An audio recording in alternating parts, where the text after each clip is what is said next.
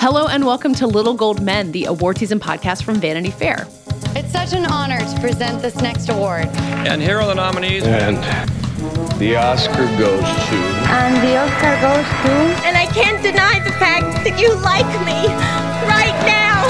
You like me. I'm the king of the world. There's a mistake. Moonlight, you guys won Best Picture.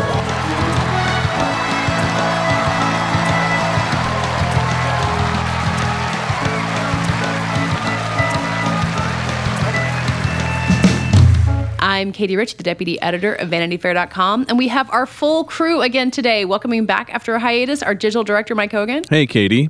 And we have our chief critic, Richard Lawson. Hello. And our senior writer, Joanna Robinson. Hi, Katie. Uh, we continue to be in the season that is not festival season, but festival announcement season. Uh, since we recorded last week and talked about the Toronto lineup, the Venice Film Festival has announced their lineup, and the New York Film Festival is starting to roll out some titles too. So we're going to get a sense of what's to come there. Uh, Joanna is I, you're freshly returned from TCA, right? You're not still in a Los Angeles ballroom. I am. I'm broken free from the ballroom. I am home. Yes. Uh, so yeah, so Joanna's gotten a big look at what's to come in uh, television ahead. So she's going to catch us up on that, and then finally we're going to swing back around to Once Upon a Time in Hollywood, the Quentin Tarantino movie that uh, we've been talking about on and off since Cannes, and we have all finally seen, which is very exciting. But first of all, let's talk about the Venice lineup. Um, Richard, you'll be going to Venice this year for the first time for us, which uh, I'm excited to see you on a gondola, uh, like Lady Gaga last year, just posed on the bow. what from the Venice lineup caught your attention? Well, yeah, I'm really excited to go. Um, I studied Italian in high school and college, which was incredibly impractical until now. I have a professional use for it. Um, really no, playing I, the long game there. I think the big narrative for me right now, coming out of Venice, and really, you know, kind of cynically speaking from like like a work perspective, is like it's going to be great to have a first review of the Joker out. You know, the, the Joaquin Phoenix movie. Yeah. Um, that that trailer. You know, because like there are going to be American journalists at Venice, but there aren't going to be that many. Yeah. And so just kind of like get a leg up on that. I, I guess you know we were talking about it. I think last week, like I, I love the idea of um, a bunch of like snooty film festival critics weighing in on the superhero thing first, Yeah. or the supervillain thing first, and not you know Are they going to ship like a plane load of sort of geek writers out there or something? They, Oh, they might. should. You or they'll do a concurrent screening maybe like Right. but i'm sure that like in order to get into the festival they have to kind of be like it has to be somewhat exclusive Yeah. you know um so i don't know and i you know i think that like joaquin phoenix clearly like it's weird in a way that he doesn't have an oscar yet so i feel like that's an interesting narrative for a movie about you know a comic book character though it seems to be a very different take on it the one thing This giving is a sequel to The Master, right? I mean it, essentially i think it is He's drinking gasoline throughout. Um, the I think. continued Yeah, yeah, adventures of um, but you know the, it, the fact that it's director todd phillips who people mostly know as a comedy director he did the hangover he did road trip um, that is the one thing where you're like well maybe this isn't actually going to be the thing but then we, we said that about adam mckay a couple years ago with the big short although granted that's more funny and that won oscars so Well, they always say it's easier to go from comedy to drama. Yeah. The comedy's so much more technical. So who knows? Yeah I'm exactly. excited about it. So that should be interesting. And I also think that like kind of rising to the top of the heap now, given that Once Upon a Time in Hollywood has been such a huge box office and, and critical hit, is Brad Pitt's next film, which is you know written and directed by James Gray, who did um, most recently The Lost City of Zed, which uh, Ooh, we- aren't you British? yeah, we, which we love, and uh, we had him on the podcast. So he's a really interesting filmmaker. This is a kind of a departure for him because it's you know a lot of special effects and it's you know a space movie. Um, so I don't know. I mean, I have this theory that Brad Pitt, if they run him in supporting for Once Upon a Time in Hollywood, would win the Oscar, and if he has another respected critical commercial hit in Ad Astra, that will only embolden that narrative. Bradissance. Yeah, It's the Yeah. Ad Astra does seem like exactly the kind of movie, and I'm not just saying that because of my first man wounds. Uh, that is like technical and and brilliant, and critics love it. That gets zero Oscar nominations, especially because James Gray has made a lot of technical and brilliant and beautiful movies that have gotten zero Oscar nominations. But I think your theory is really spot on, Richard. That like Brad Pitt can get a, a supporting nomination for this huge hit he's in. That's only bolstered by what looks like a pretty impressive performance in Ad Astra from the trailers. Yeah, absolutely. You know, and so a lot of a lot of the Venice stuff that is also playing in Toronto, and I think so. I feel like we already kind of did talk about some of those titles uh, last week, but I don't think we talked about Did we talk about The King, David Michôd's film with Timothée Chalamet? I think that's a Venice exclusive. I don't think it's on the TIFF lineup, at least not yet. Yeah, so that's kind of interesting. You know, it's a it's a period piece with Timothée Chalamet. I mean, more of a period than the 1980s. Robert Pattinson's in it. You know, Michôd has been sort of up and down over the years. I think his last film was War Machine with Brad Pitt, actually. Yeah. Oh, yeah. Um, but I loved his, you know, his first kind of breakthrough feature, Animal Animal Kingdom. So you know, I don't know. I'm I'm curious about that, but really mostly curious about like the Chalamet of it. Like, can he um, can he can how does he fare playing King Henry? You know, in the you know the medieval ages. Well, we all remember at Toronto last year when he was promoting Beautiful Boy, he had the bowl cut that he what, that he Mm-hmm. has for this movie, and how completely nightmarish it looked on him. So I hope it pays off. He has such beautiful hair. Richard, how are you feeling about possibly being one of the few Americans who ever see Roman Polanski's next movie, which uh, is going to be at Venice, but uh, given the state of his reputation in Hollywood, may never get released here? Yeah, especially now. I mean, it's a movie about the Dreyfus Affair, which, like, I believe it's the same Dreyfus that Julia Louis is a descendant of. oh yeah, that makes sense. Uh, but um, I, you know, and that topic is interesting. You know, that's the, it's called j'accuse. You know, we, we know that that phrase. But like, I don't, I don't even know if I want to see it. Like, I don't, I don't really know what the sort of deal is right now with like, can we separate art from artist? I guess. Um, but like, yeah, I, I think Katie, you're right that it, there's a there, there's a strong chance it just never even makes its way across the Atlantic. Yeah, between reviewing that and the Joker movie, you might just need to delete your Twitter account once you leave Venice. I also am reviewing a Scarlett Johansson movie, so oh, Perfect. yeah, I wanted to bring up Marriage Story because it is it's showing up in Venice and TIFF, and then it's going to be on the New York Film Festival lineup as well. And I am just like from the very vague buzz that I hear, like that's something that I feel like people are getting really excited about. Like it's be- like Noah Baumbach's been on a really good streak lately, but this one seems to be um, it, it's got more buzz than anything else I've been hearing about that people are maybe seeing early. It's the only film, I believe, at this point that is doing all of the big four. It's going right from Venice to Telluride to Toronto to New York. Um, Do you know that it's in Telluride?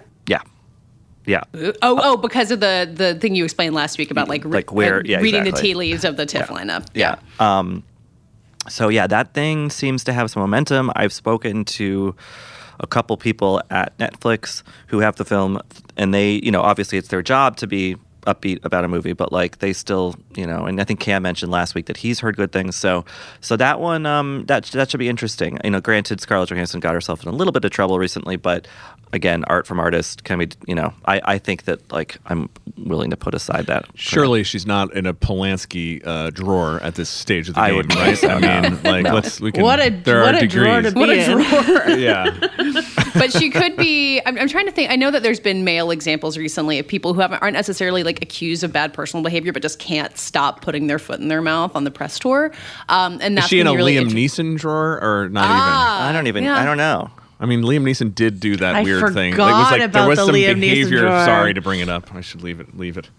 Uh, no, but like it. I don't think we've had a woman in this position before. In in, the, in this age of kind of everyone's comments being kind of scrutinized by social media, uh, and Scarlett Johansson's been really popular for a long time, and she's in the biggest movie of all time, and she's going to have her Black Widow spinoff. Like she's she's so big right now that it will be really interesting um, to see what kind of I don't know media training she undergoes between now and when a Marriage Story opens. Yeah, I mean the other thing also, you know, going back to the Polanski of it all, it's just it's it's interesting to have that coming so soon after Once Upon a Time in Hollywood, and just like I just Yeah. feel like we're like reliving this fifty year old thing with the same kind of cast of characters. It's just like an odd.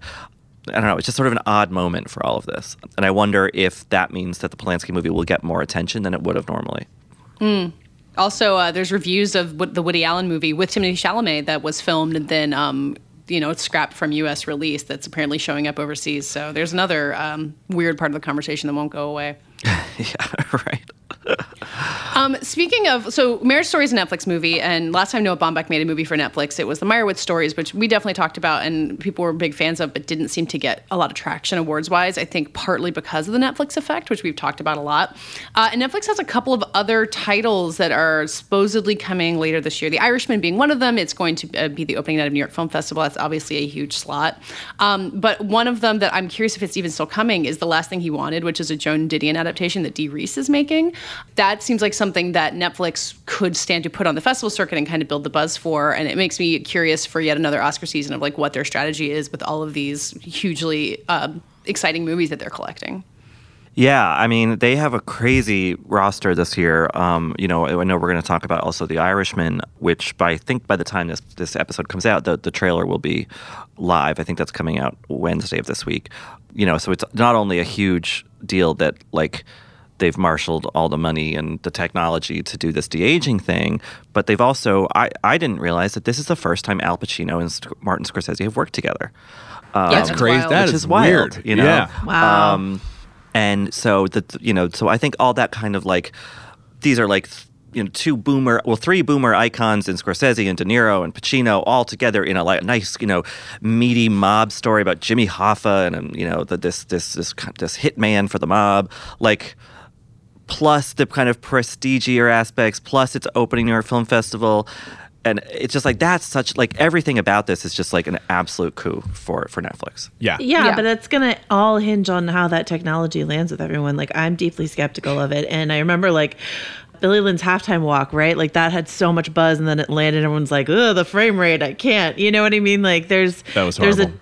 There's a technological bomb like waiting to go off on this thing and, and i'm really very worried about it but maybe it'll be maybe it'll be great.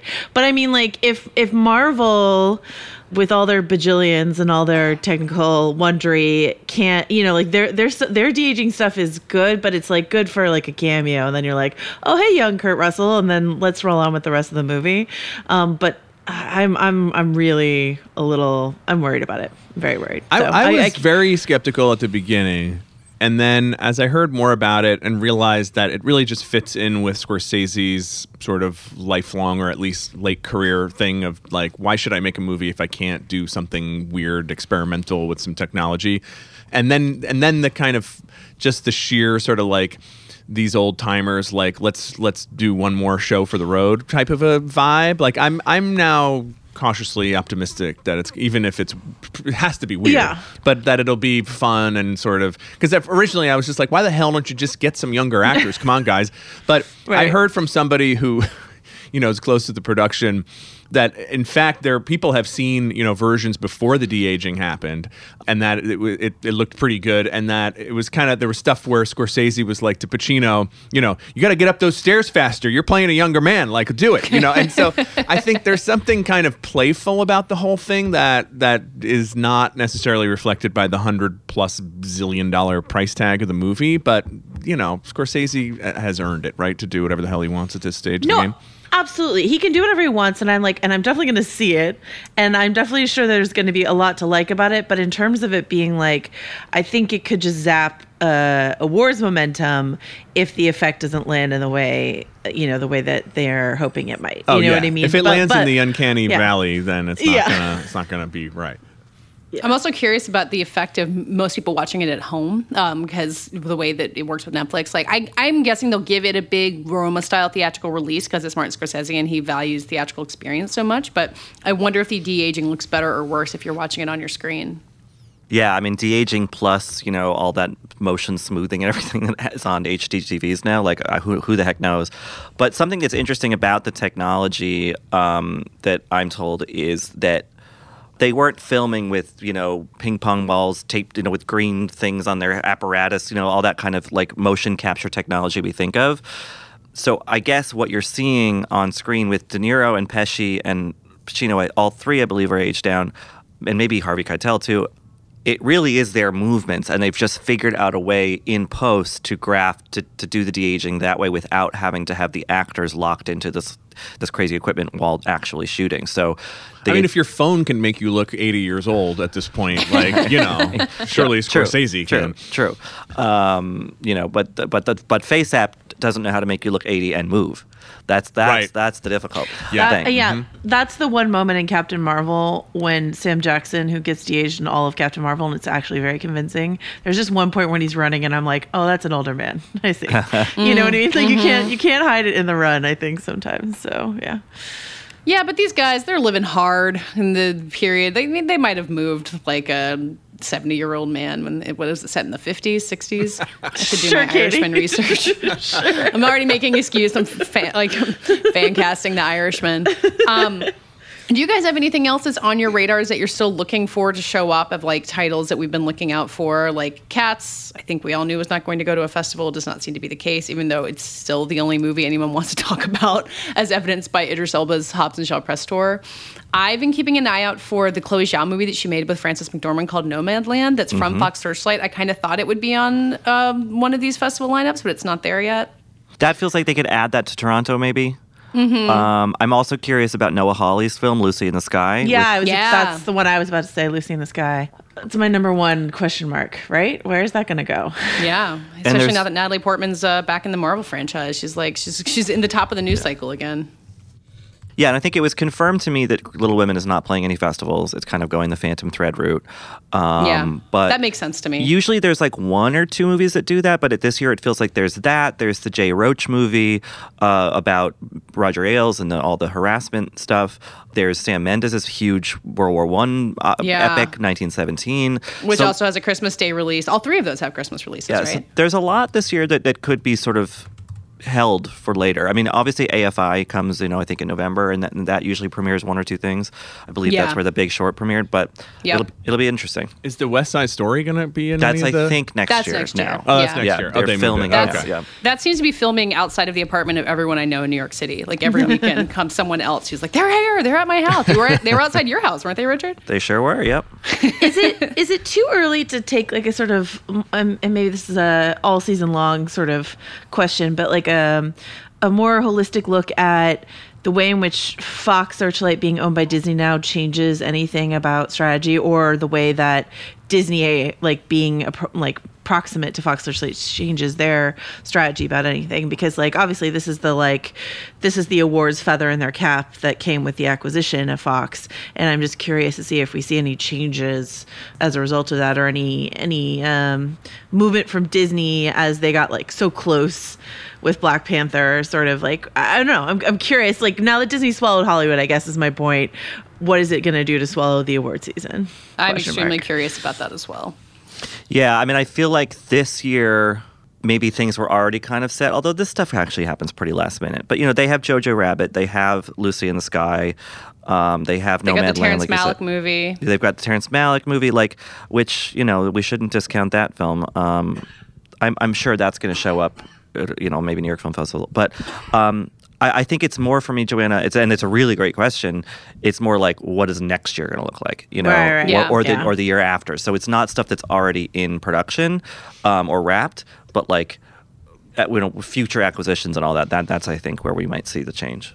I'm also wondering about uh, 20th Century Fox, the people who they inherited from there. And obviously, there's been a lot of people who were at Big Fox who've been kind of pushed out by Disney. So it's not like it's all of the same people. But, you know, they've had more recent, you know, they had Bohemian Rhapsody. Like, they, there's there are people within Big Fox who I would think Disney is hanging on to who know how to run an awards campaign in a way that Disney hasn't in the past.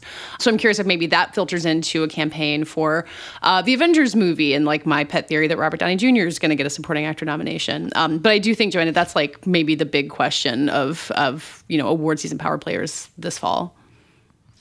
and I just thought I'd get it out of the way. I thought we'd solve it in July. Did we not solve it? Okay. Well, keep an eye on it then.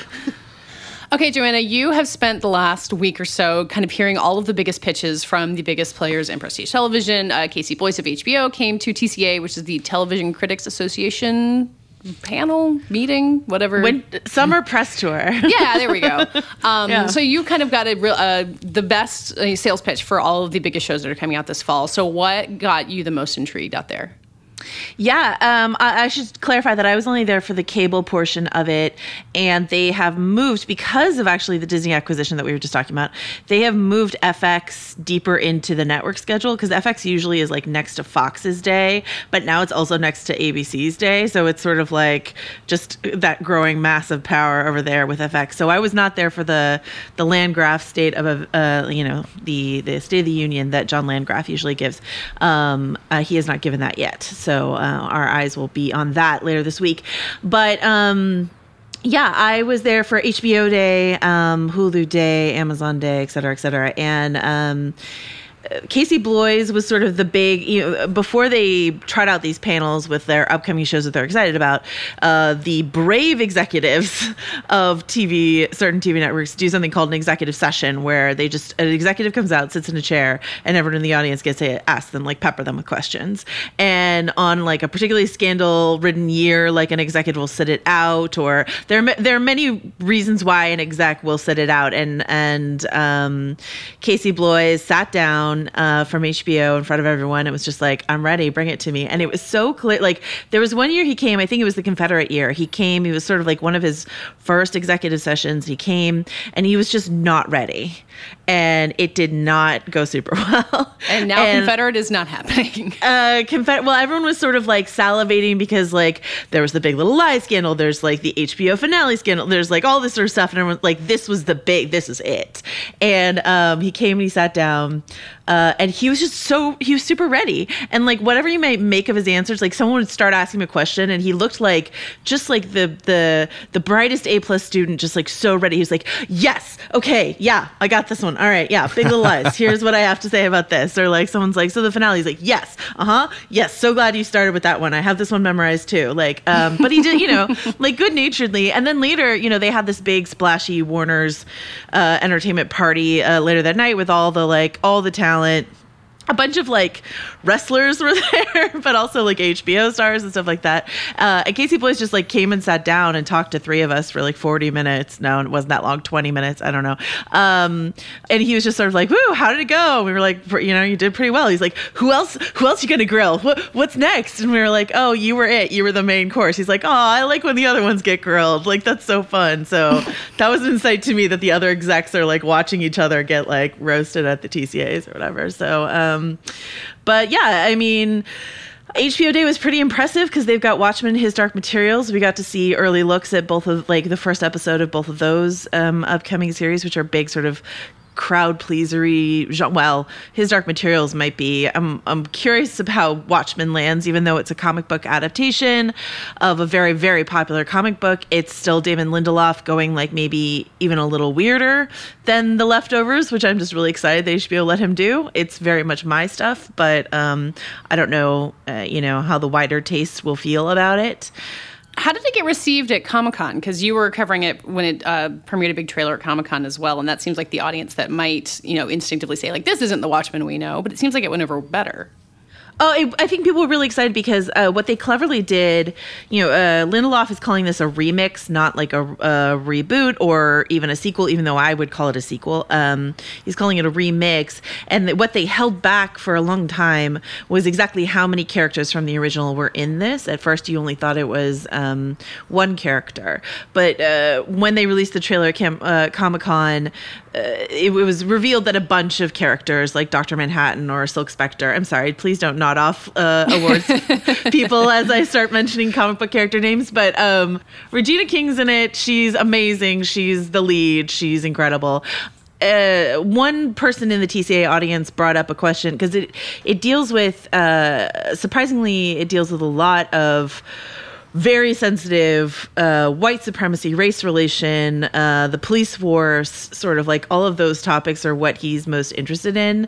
Um, and it's because Lindelof said, you know, Watchmen was written in the 80s and it was it was responding to like what was happening in the 80s. That's what the watch that Watchmen was about. This Watchmen is about like what's happening now. And this seems to be the thing that's happening now that seems most worth questioning authority and you know vigilantes and stuff like that is this idea of like white supremacy and racial relations stuff like that and so uh, he got some tough like questions from the audience about the way it was presented in the first episode and i think it'll be a little bit of a wait and see uh, but he's not shying away from sort of tackling that. So that should be interested. I'll I'll be interested to see if like there is such an extreme reaction to the first episode that he doesn't get a chance to uh, you know prove himself later on. But I'm, I'm really mm-hmm. hopeful. Is Watchmen going to be a series or is this just a one-off? I, a series, I believe. Okay, um, interesting. Yeah. Yeah, yeah. Uh, Robert Redford's president. I don't know if you guys have picked that up from the thing, but that's a really interesting thing. I don't know if Robert Redford's actually in it, but they use his likeness. You mean the and, guy from the GIF? Uh, yeah, that guy, that guy from the gift. But um, yeah, in in the original Watchmen, they've done away with term limits, and so Nixon is still president in the '80s. That's the that's one of the conceits of the original Watchmen. Uh, and so this follows actually one of the later comics where uh, Nixon uh, dies in office. Ford takes over for him briefly, and then Robert Redford beats him in like the '92 election or something like that. And so Robert Redford has been president from '92 till now.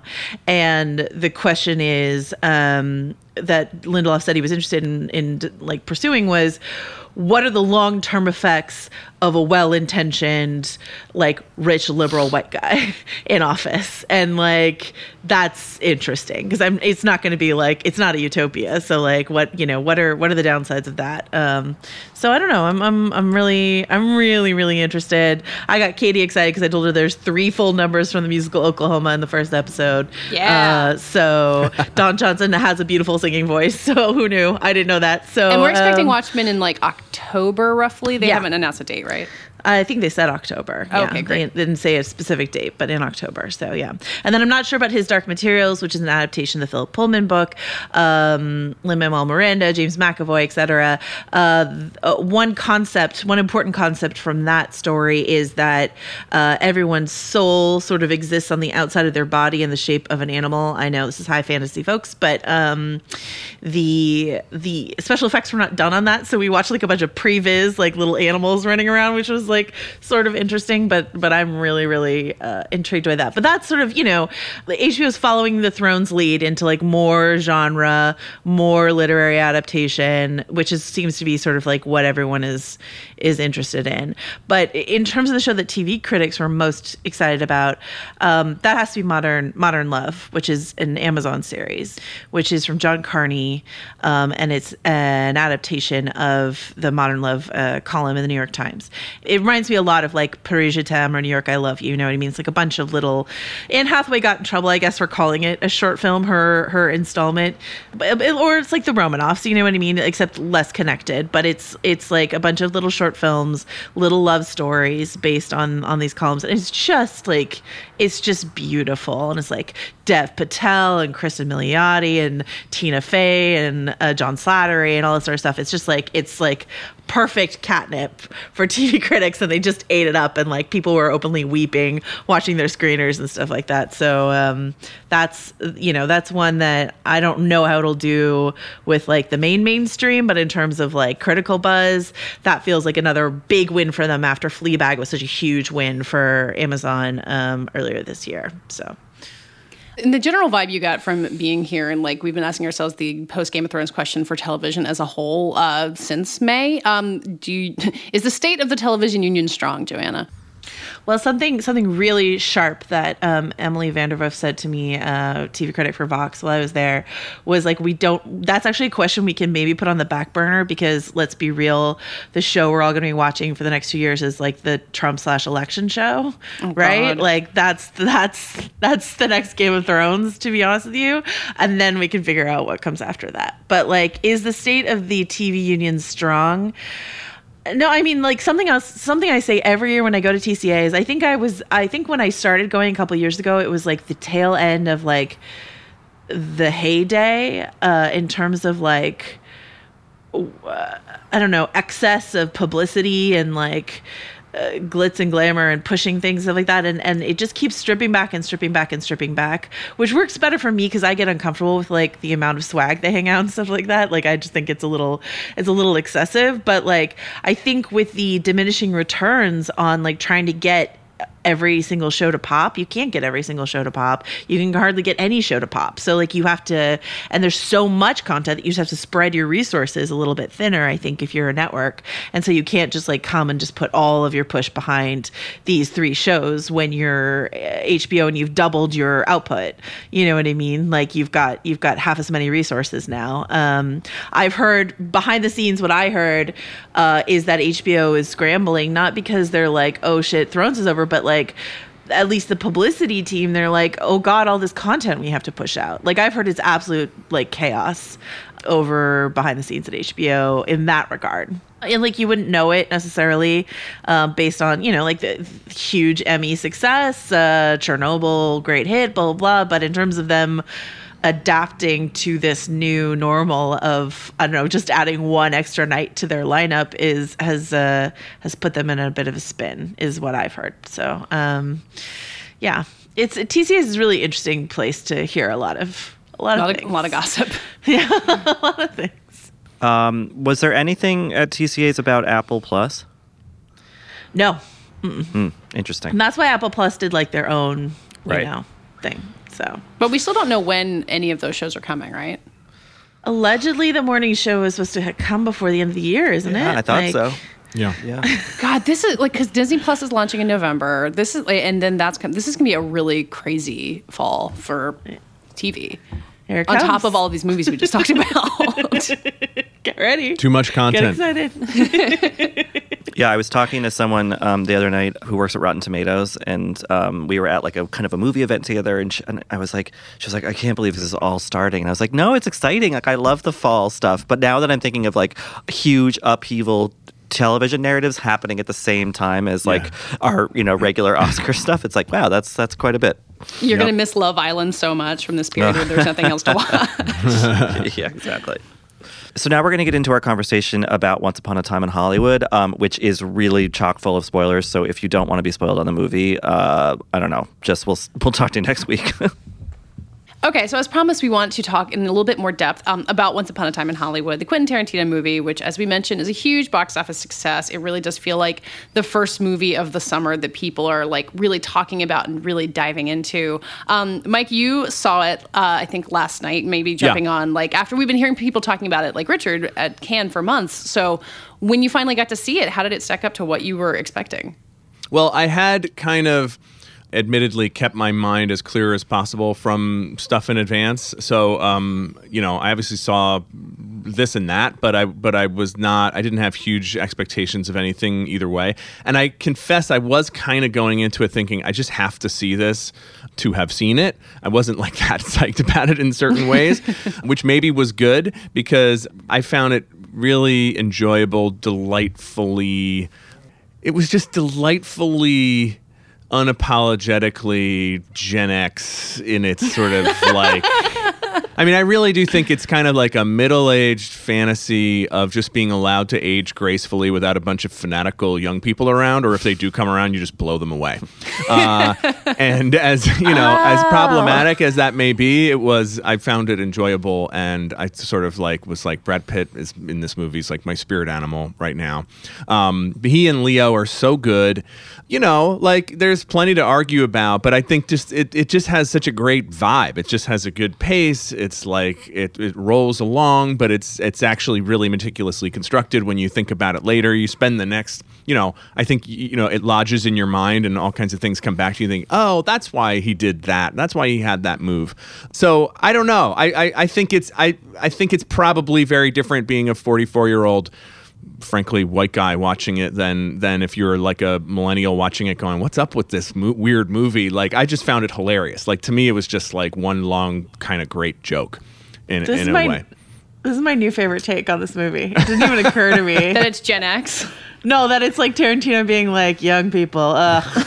Oh yeah, I mean, there's the, like the scene where the hippies walk across the street and Leo's like, "Oh, fucking hippies," and you're like, Yes. "Yeah, yeah." no i mean when when he comes out there and yells at them in the car to get the hell out of my property i was just like why am i like cheering Holding a in my mind for this margaritas. It's like the take a big sip dream. of the- I did the- not even. sorry, that just connected a piece for me. Um, yeah, I also saw it last night, and having like tried to dodge spoilers uh, fairly successfully for like a week. And I I didn't love it as much as Mike. I, I liked it. Um, I I think it's it's trying to be a little too much movie. I think, and there, I would disagree a little bit with like the meticulous thing. There's just some stuff that felt like a little sloppy to me. Like the way some of the flashbacks were done or the way like some famous people were labeled and other people weren't. I'm like, why don't we be consistent? Why don't we do consistent like Kurt Russell narration or consistent like IDing these 70s icons or whatever? Or, Um, or Damian Lewis as Steve McQueen just explaining all the characters in a, in the scene. why not? Why not? Why not do like a big short thing and like cut to Damian Lewis in a hot tub, being like, "You see, um, like this person loved this person," but um, but having listened to all of Karina Longworth's, uh, you must remember this series on Manson and Hollywood uh, twice, which I never re-listened to a podcast series, but I did for that. Um, I was fascinated by like the Spahn Ranch stuff, which is stuff that I was familiar with, and then what happened night of, um, which is stuff that I'm like very. I'm not like a Manson like freak or whatever, but the the specific intersection of Hollywood and fame and Manson and and what what about it particularly irked his followers. Um, like I really think Karina Longworth owes is owed royalties off of this film.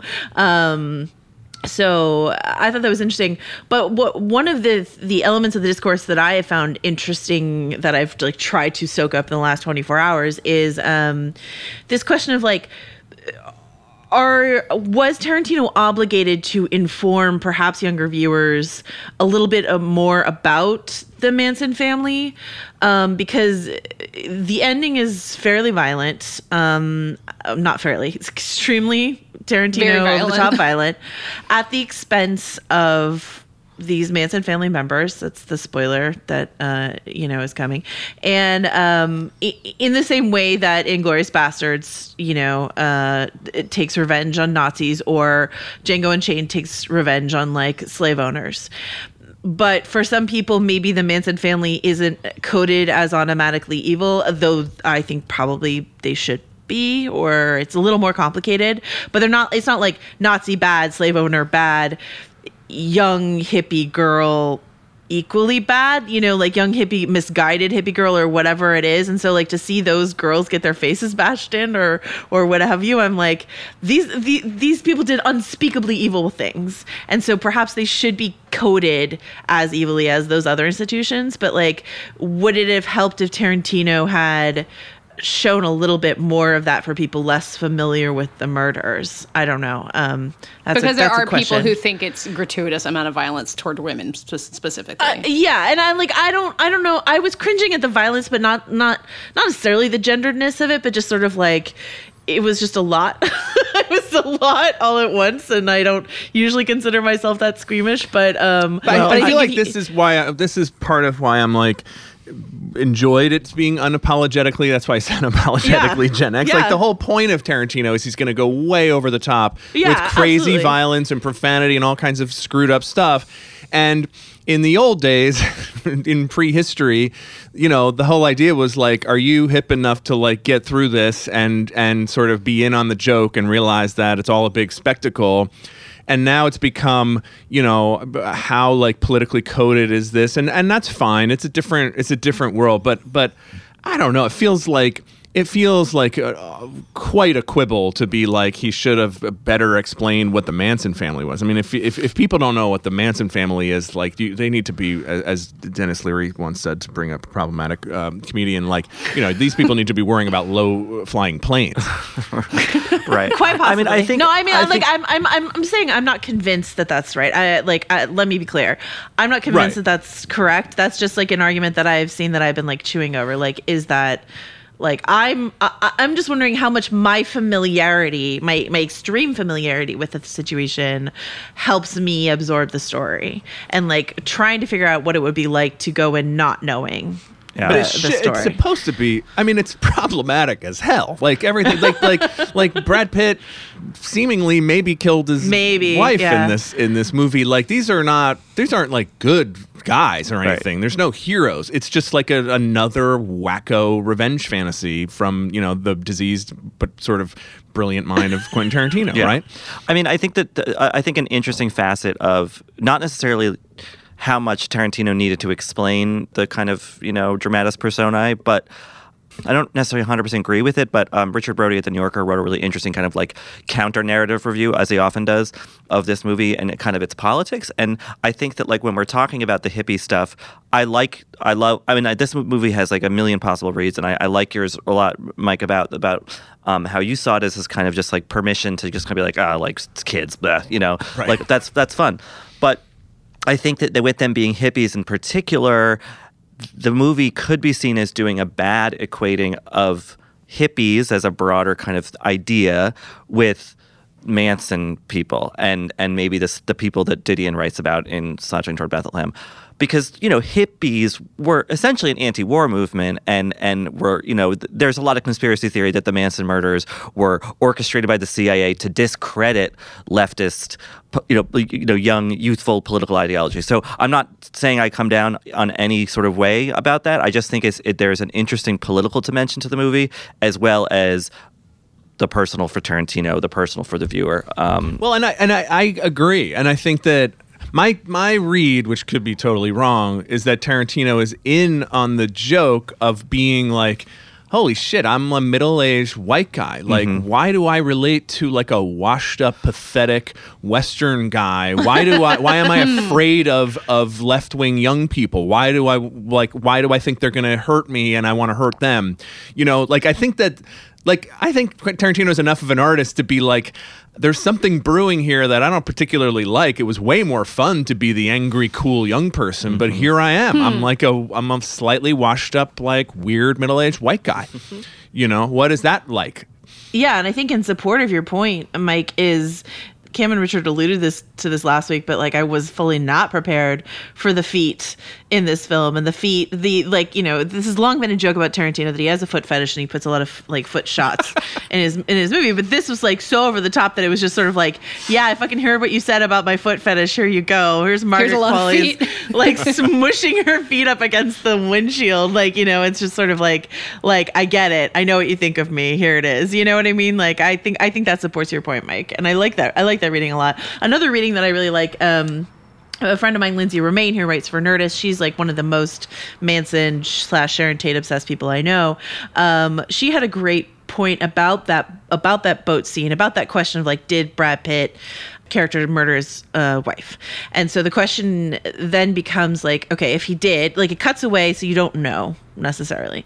So if he did, um, then can we see like can we see um, like Leo's character as sort of like a Tarantino enabling uh, a Weinstein sort of figure, you know, like a bad a bad guy, right? Or can we see Tarantino himself as the Brad Pitt figure, you know, because he had his own like sort of scandal around like the way in which he treated women on his set and stuff like that. Um, not same drawers to allude to Mike's thing, separate drawers here, but like similar questions like who is Tarantino in all this? And and what does whether or not Brad Pitt's character killed his wife either he killed his wife and he's been let skate by in Hollywood uh, because Hollywood, it, you know, like turns a blind eye to these things all the time, or he didn't, and he's someone who's like in need of uh, a righteous sort of uh, redemption sort of thing. I don't know. It's, it's it's interesting to me that that boat scene is left as a as some a slight question mark, and and and how that changes the reading of the film. Um, It also seemed like a that was- Robert Wagner reference, just Oh, and a absolutely. very basic. Natalie And Wood, I, for yeah, sure. which is not. I don't know how the real Robert Wagner would fit into a story like this, but you know, you you see like husband wife boat mystery. I put my mind there. It's also really interesting that he's got this like Hollywood macher character played by Al Pacino, and it, I thought Al Pacino was so great in this like two scene role as Melvin Schwartz, but that he's not. that's not really a Weinstein figure at all. Like, there's no, even though it's a movie about Hollywood, Tarantino doesn't seem to be grappling with Weinstein in any real way, which he didn't have to, but I might have expected a little bit more of it Well, Polanski's in this movie, you know, like that's with no lines at all. with it's weird to have Polanski in the movie. I don't know. It's just it's interesting. I don't know how you could have not had Polanski in the movie. I think the amount No, of Polanski in there like- is about as much as you could get away with. Well, and the other thing we should probably mention is this is this question. This other scandal is like, does this uh, film do right by Sharon Tate? And I would urge people to read um, our colleague Julie Miller's interview with Sharon Tate's sister, where she talks about like how she felt about the depiction. Um, like Margot Robbie's character of Sharon Tate does not have many lines in the film, and there was like a question at Cannes that sort of sparked this whole conversation of like, you know, sidelining the murder victim in her own story or, or whatever it is. But um, I think some people have made some good points about the fact that like I feel like I know Sharon Tate more from this film. Like there's this long sequence where you get to see the actual Sharon Tate like in a film. I've never watched a Sharon Tate film. I feel like this movie is more interested in me knowing who she actually is than any other sort of treatment of the murder that I've seen before. You know, like I would agree with that completely. Well, and, and it is interesting to take her out of the tragic, um, to erase her tragedy, right? And then Yeah. don't d- correct me if I'm wrong, but didn't Polanski get into all of his crazy trouble after she died? And some people thought that Yeah. it was a, a possibly a sort of whack, like really crazy grief reaction. So you, you're even left to sort of be like, the, the only kind of reference to Polanski is like that Polish prick or whatever they call him. Um, but you're even left to wonder, like maybe in this fantasy world, Polanski actually like doesn't do those horrible things and isn't a fugitive in Europe for the rest of his life. Like it is a it's a it's a it's an interesting kind of delusional um I would I would agree with Richard Bro- I didn't really want to read that Richard Brody thing because it just he t- comes to it with this moralism that I find irritating. But like I don't I don't think you can deny that it's a fairly reactionary vision. Like let's face it, right? Yeah. It's like Well- it's a it's celebrating to, you know, like yeah, middle-aged white dudes and I who are think just that's like fuck it. what's catching people off guard is a reactionary kind of conservative movie from Quentin Tarantino. Like he's like yeah. the enfant terrible, you know. And it's like, well, he was 25 years ago, but Yeah. you know, he's now in his mid 50s, and and um, you know, I, I think Mike, I would love to think that Tarantino is that sort of not just self-aware, but sort of like almost like therapeutically minded that he just he wanted to work something through you know in Right. making the movie um, i think his reaction to the question at Cannes about margot robbie's lines indicated to me that maybe he hasn't been like paying Yeah. attention to the world but like yeah. maybe he has i don't know you know um, Yeah. No, I mean uh, the other thing is you're right. Like like artists make stuff because they want to make it, and it's the best thing they can think of to make. And and and I guess probably in a perfect world aren't uh, assessing the whole time the political implications Right. of what they're doing. So that's left for us to do. right Um, I, I do want to clarify. I think that uh, Roman Polanski, though not as extremely bad, like had done some like questionable behavior before, like before Sharon Tate's death. So it's not just like that. Her death sent him tail spinning into like. But you're right. Like, what if is a great question to ask at the end of this, and that's like what that overhead shot at the end is. You're like left to think like, okay, what if? And I like I'm glad that Richard brought up Joan Didion because I was thinking about those Didion, like the Didion essay on like what the Manson murders did did to Hollywood. So if you strip, if you take the Manson murders out of Hollywood, out of like out of the flower power movement like because that like like it was already souring the flower power movement but like the manson thing is what like really cemented like hippieism as like a threat and if you take that out if you take th- their murders out then like what does you know I, i'm i'm just i'm like i want i want the next chapter what does the rest of the world look like yeah, does without the manson happen? murders Now- now cancel Does Manson Altamont. get reelected? Next. Yeah. Do the Beatles erase from history? No, I'm just kidding. That's a different movie. Um, But like, you know, like I, I'm, I'm int- I am like fascinated to wonder, like, you know, what, yeah, what the, what Hollywood specifically and what the world looks like with, without the Manson murders. So I don't know.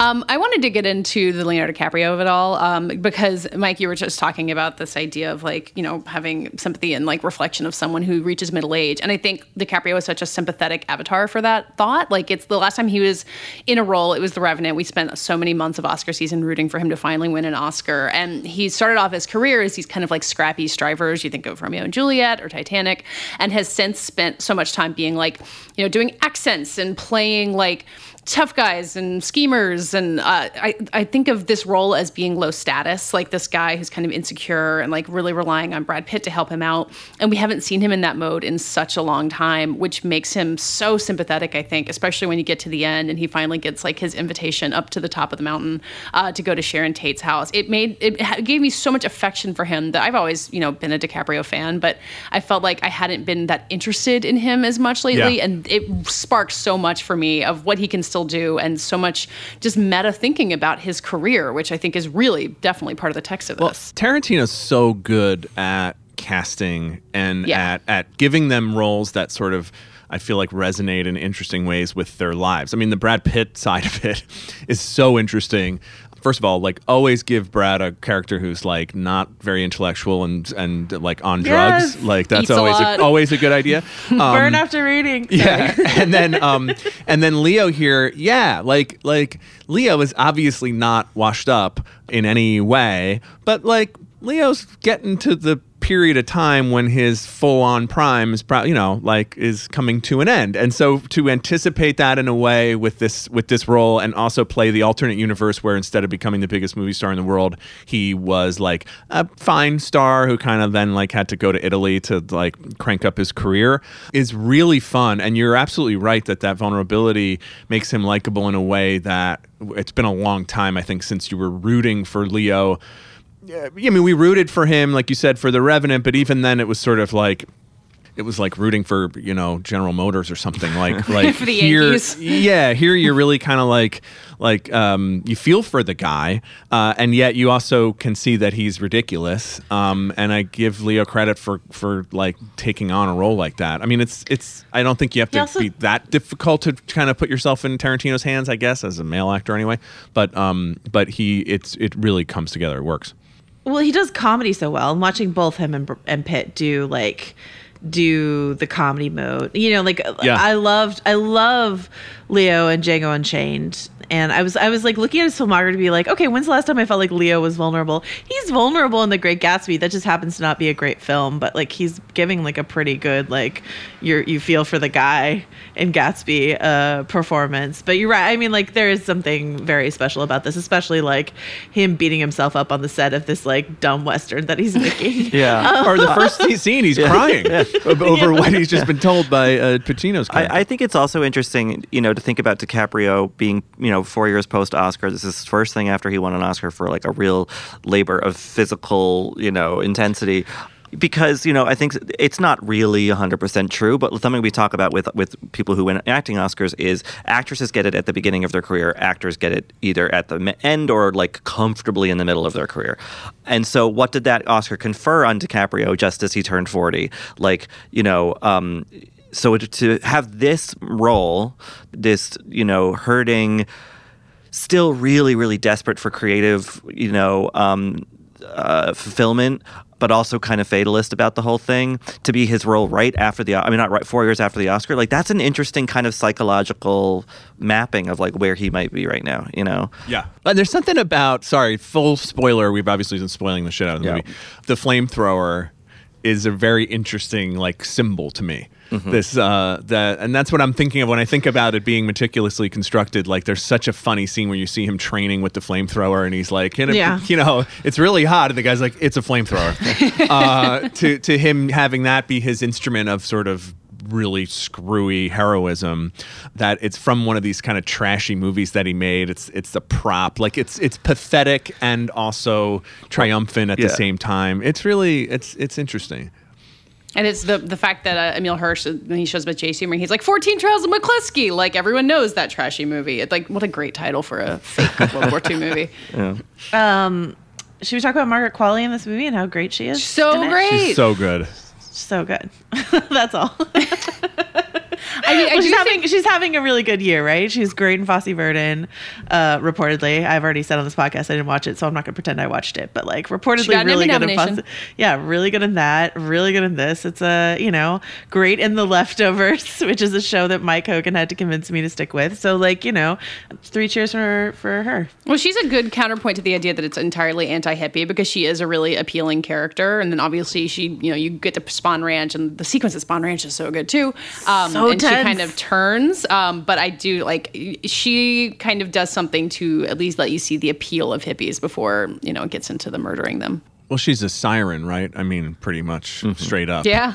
Right, and, and and Manson had uh there was a girl I think called Kitty Cat. It's not one to one, but there was like a young, the young the one of the youngest girls that he would like who was attractive who he would send out to lure people to the ranch. So Ugh. that's like sort of her her job, I guess. Yeah. I had completely forgotten Lena Dunham was in the movie, and then she, when she showed up, that that was a little jarring. For all the great casting Yeah, in there, I was it not prepared for Lena Dunham. Yeah. Lena Dunham was in two films at Cannes.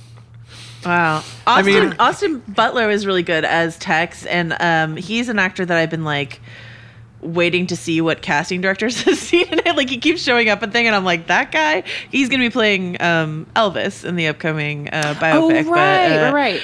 But like, yeah, you know, I've I've seen him in a bunch of projects, and I'm like, I don't, I, he's the kid's handsome, but I don't get it. And then I saw him in this, I was like, oh no, he could do something. All right, I'm I'm interested. So I think Lena's presence supports my theory that you can map um, the millennials to the hippies in this in this thing, and Gen X to the silent generation. Yeah, there's something pointed about that. Yeah. yeah. I guess yeah. so. Oh wow. Um, Oh, but yeah, no, I, I agree. Joanna Austin Butler's interesting. So he and Lena Dunham were both in The Dead Don't Die, the Jim Jarmusch movie, and this.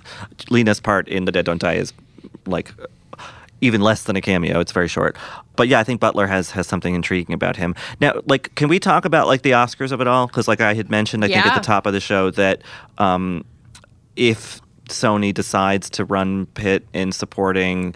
I feel like the narrative of not just the mo- uh, uh, like in the movie, but also that you know just Pitt in general, like he's never won. I feel like that's a strong thing. I feel like screenplay clearly that seems to be where Tarantino usually lands. But like I was talking to somebody in LA, I think, where they were like, "Well, this is the first Best Picture nominee of the year, yeah. like for sure, In, Yeah. unless you count Endgame."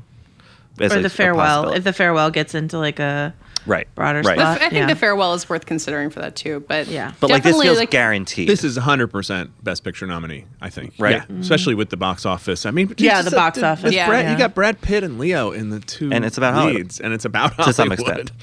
Yeah. And Timothy Olyphant. No, I'm just kidding. I mean, Oh. he's great. the third biggest star in America. He's great. I He is think great. Leo will be nominated for if they run him lead, right? yeah. And, Yeah. And Brad could really win.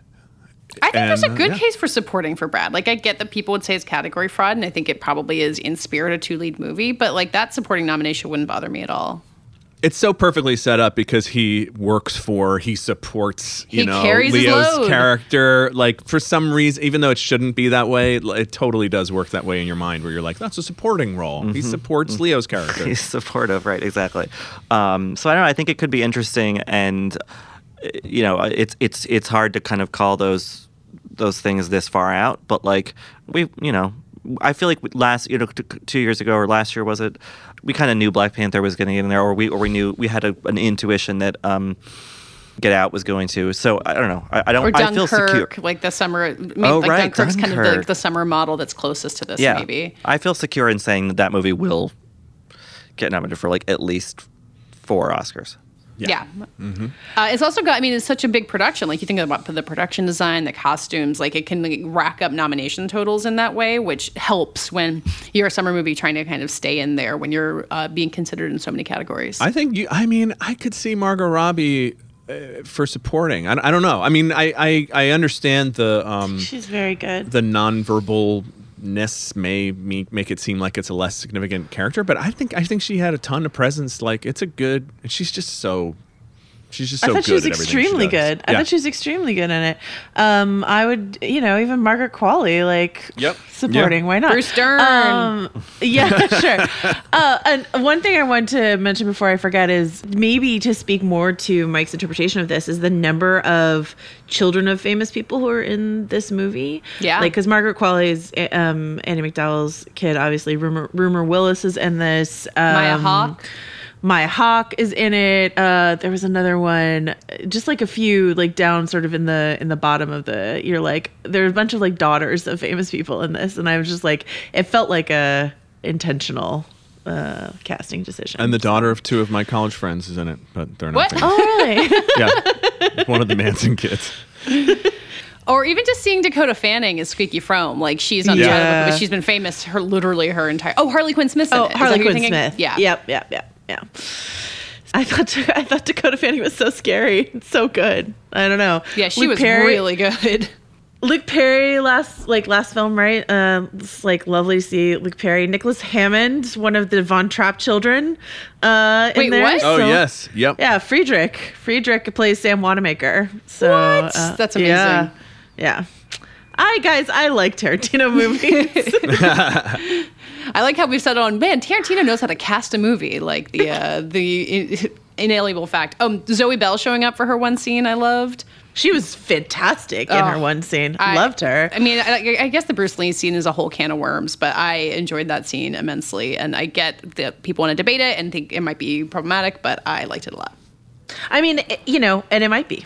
And I think that's a valid interpretation of it. I think it is it is it was I loved the other Bruce Lee scene, which is like it's true it like it's factually accurate that Sharon Tate trained with Bruce Lee to like for that role that she did. And so to see her watching her movie and then thinking about training with him for her fight, her like dumb little quick fight scene in that movie, I think that's a really beautiful way of like showing her taking something that's so like silly. She plays the klutz, right? Something so silly, so seriously. She trained with Bruce Lee for like For a Dean Martin dumb- comedy. Yeah, this dumb two second fight in a in a Dean Martin comedy, and that is like that's just like a beautiful, true grace note about Sharon Tate. That's like uh, nice to have in there. So, um, you know, and maybe that's a reason why that whole scene exists in there. Brad Pitt's character is not supposed to come out of that Bruce Lee interaction like looking like the good guy. I mean, it's true that um, I, I get the reasons why people are upset about that scene, and I I think that's valid,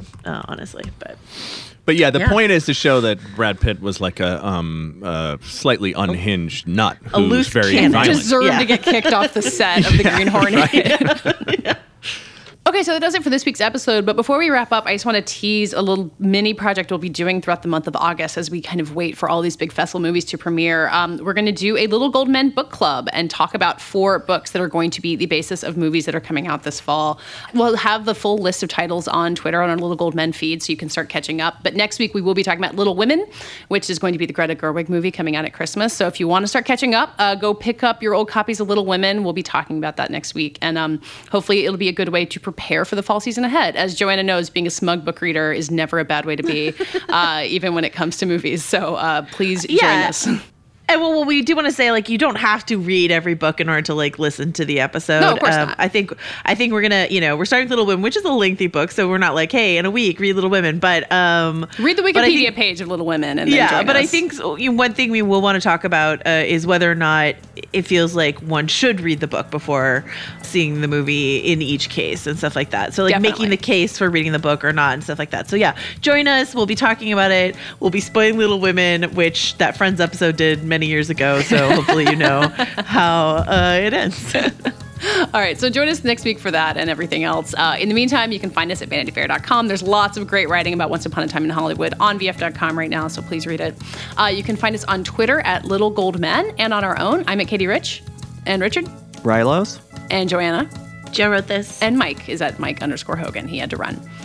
This week's episode was edited and produced by Brett Fuchs, and this week's award for the best title for Mike Hogan's upcoming spin off podcast goes to Mike Hogan. Unapologetically Gen X